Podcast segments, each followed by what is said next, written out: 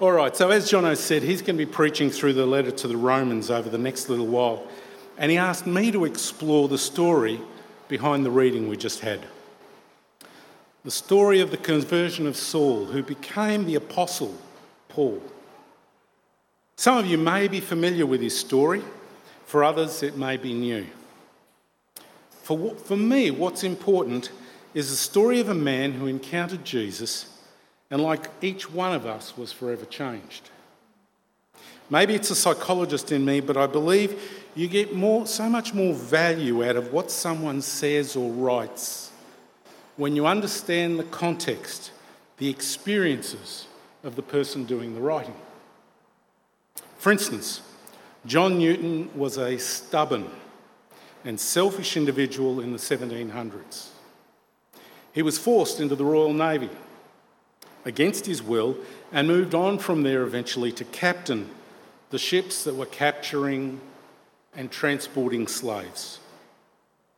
His life was pretty vile. It was full of things that later on would shame him, and it makes embarrassing reading to read his story. He was a long way from God until a storm at sea marked a turning point in his life and he turned to God. He struggled with the life he'd led, the shame, the vile acts he'd perpetrated on the people who had been his cargo, the people he'd exploited, abused, bought and sold.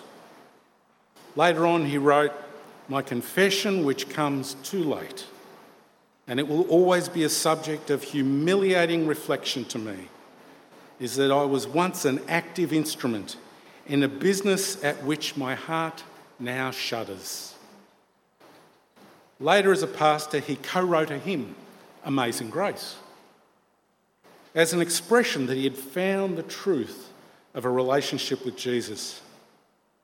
How could such words, such a powerful hymn, come from such a depraved and selfish man? Well, it's all in the title. You know the hymn. And maybe knowing a little bit more about his life, I ask, doesn't it add something to the words he wrote and that we sing? Doesn't it add to our connection with the truth in that hymn and our experience of salvation?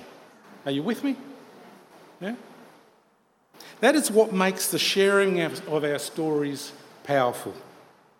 When a person honestly talks about how they turned and continue to turn their lives to Jesus, we move from listening to theory to understanding someone's experience and their wisdom.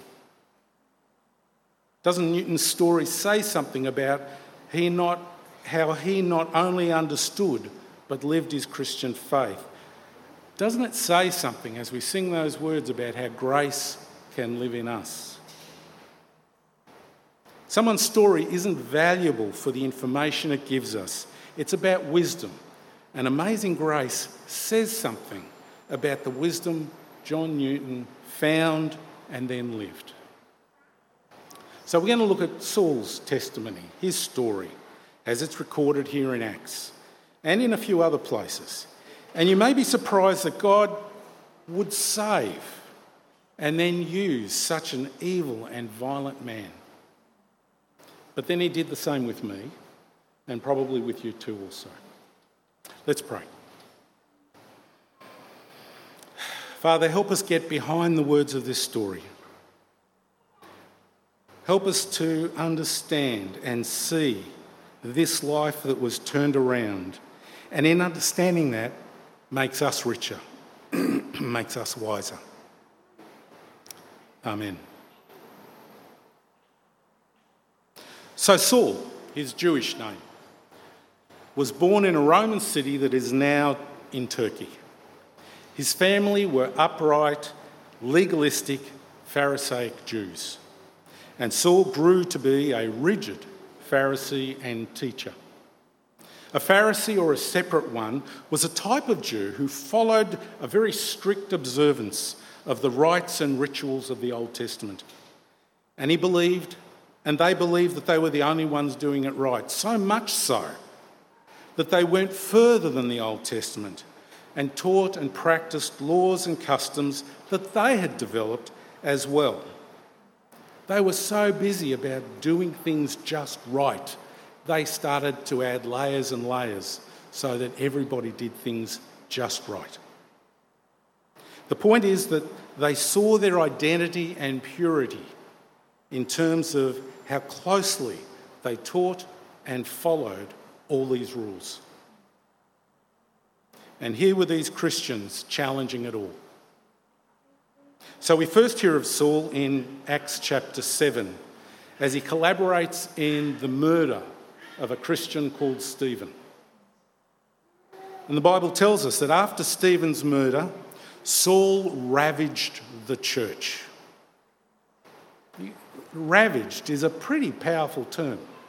He ravaged the church, entering into every house, and he dragged both men and women off to prison. Imagine that someone who would come in here today and take you away to prison. But even that wasn't enough for Saul. Our reading highlights that Saul decided he wanted to kill off Christianity everywhere, not just in Jerusalem. And the writer of Acts tells us that Saul's still breathing threats and slaughter. You've got to listen to the words here ravaged, slaughter. Against the disciples of the Lord, went to the high priest and asked for letters from him to the synagogues of Damascus, that if he found any of the way, any Christians, whether men or women, he might bring them bound to Jerusalem.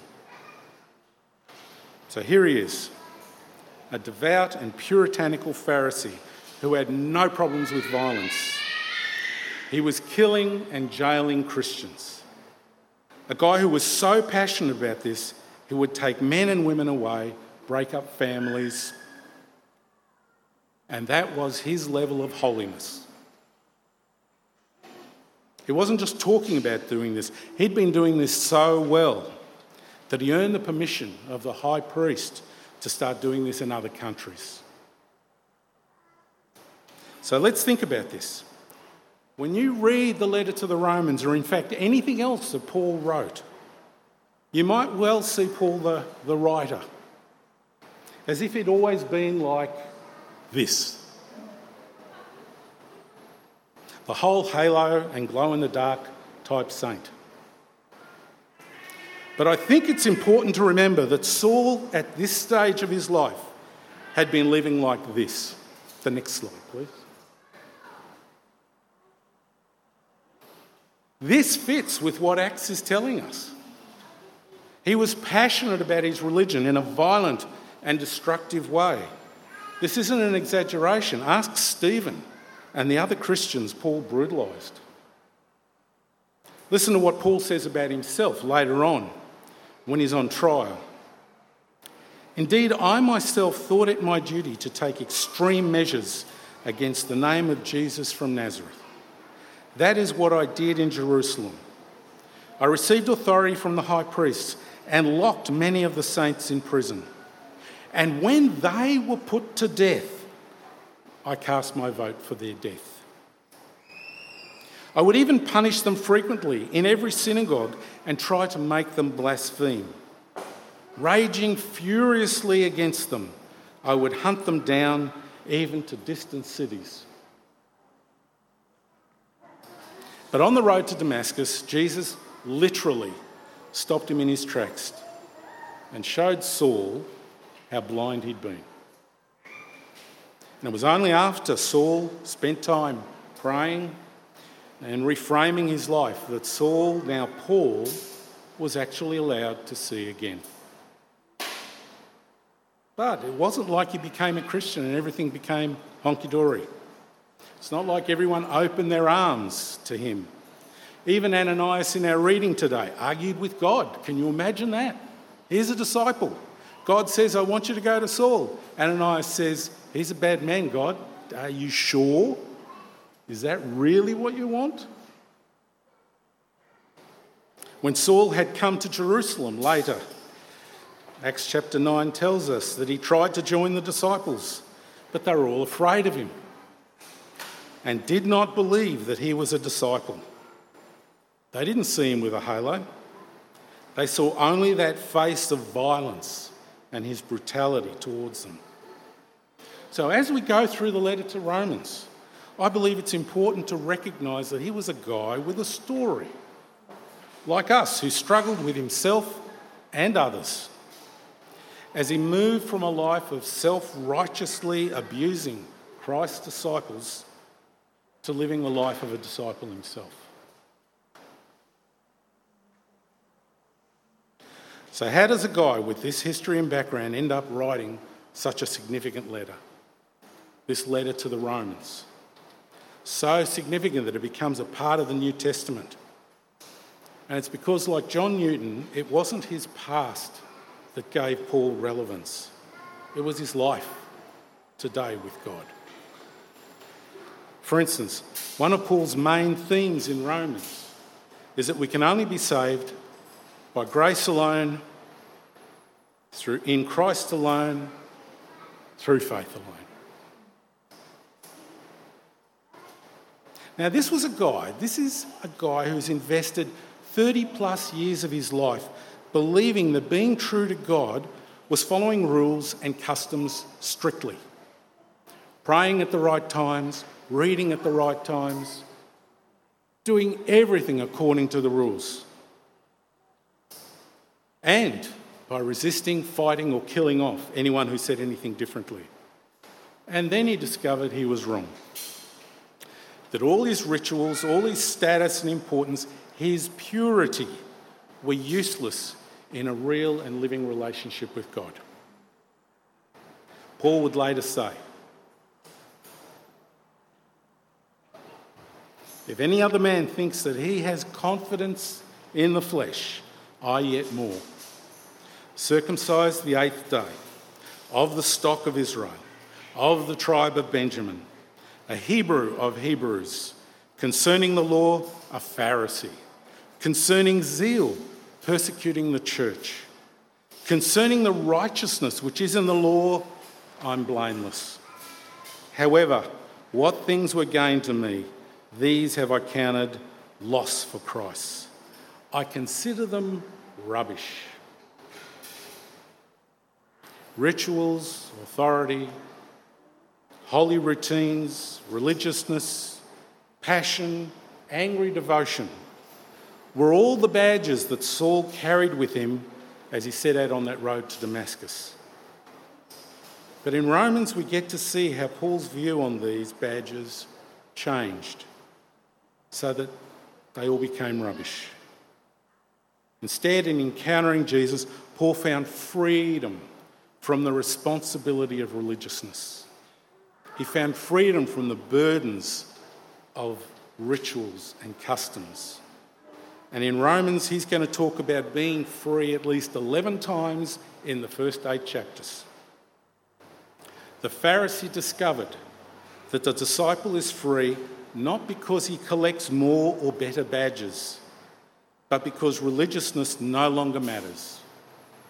It's Christ alone, in Christ alone. It's grace alone, through, in Christ alone, through faith alone.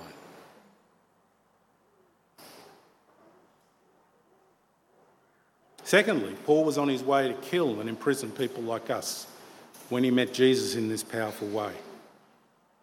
He saw it as his duty, his responsibility to persecute the way of Jesus.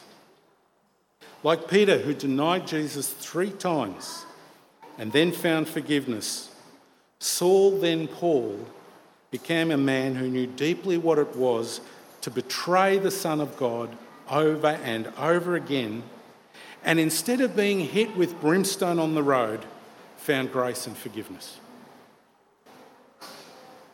Imagine his surprise when meeting Jesus didn't lead to condemnation but led to grace.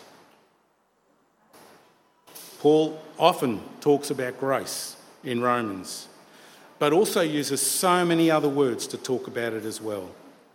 And I believe that's why you seldom read Paul referring to his past. It's not that he's ignoring the things he did.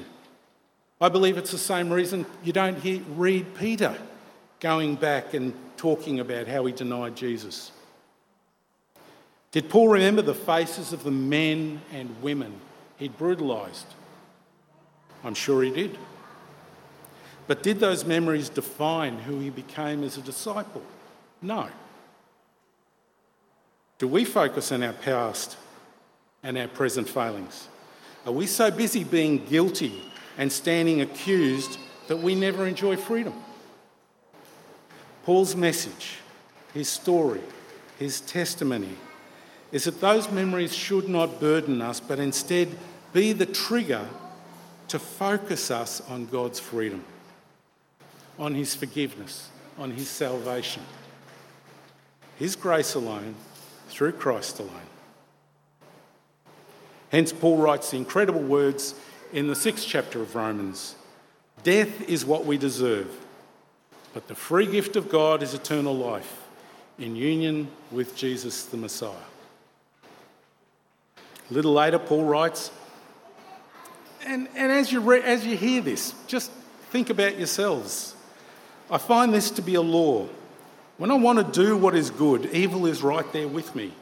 For I delight in the law of God in my inner being, but I see in my body a different law waging war with the law in my mind, and making me a prisoner of the law of sin that exists in my body. What a wretched man! Who will rescue me from this body of death? Thank God, through Jesus. Do you know that struggle within you? I so want to live a holier life. I want to have halos and I want to glow in the dark. But it's so easy for me to see how I go back to my old ways. But I've been rescued from that. Paul's conversion and life demonstrates that we've been freed to be free, not to exchange one set of chains for the chains of guilt or self accusation. Paul's story, his testimony encouraged us because it tells us that badges and religiousness don't matter. And once our chains came off, we were in fact free to be free. And as we read through Romans, I hope some of Paul's story will add to our understanding and application.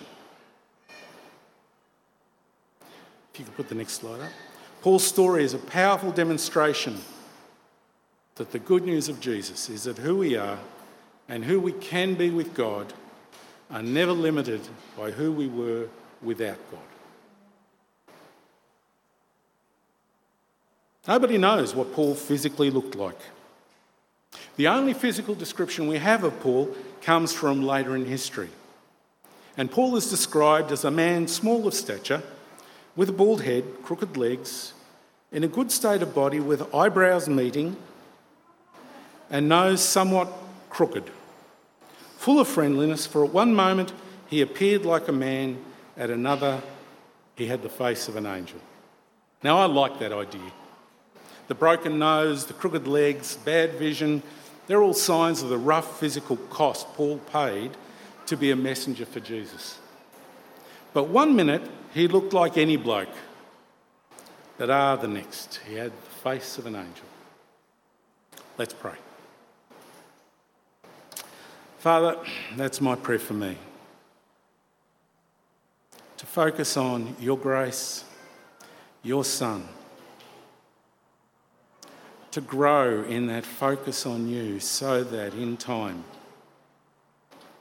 I also can be able to communicate that story, that gift, that freedom to the people around me.